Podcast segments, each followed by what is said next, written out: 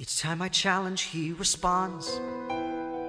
He takes the bait as if he's taunting me. He waves a hundred magic wands. And soon a hundred men just cease to be. I haven't figured out just how. He doesn't kill them with a knife or gun.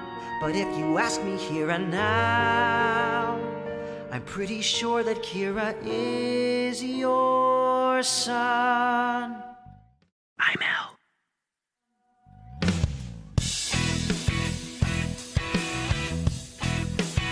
I wonder is this guy for real? I wonder is he who he claims to be? And if he isn't, what's the deal? Why would he make a point of telling me?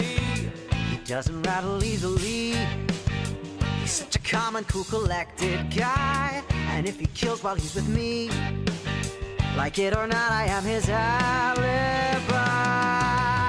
All or nothing, so let's get to it.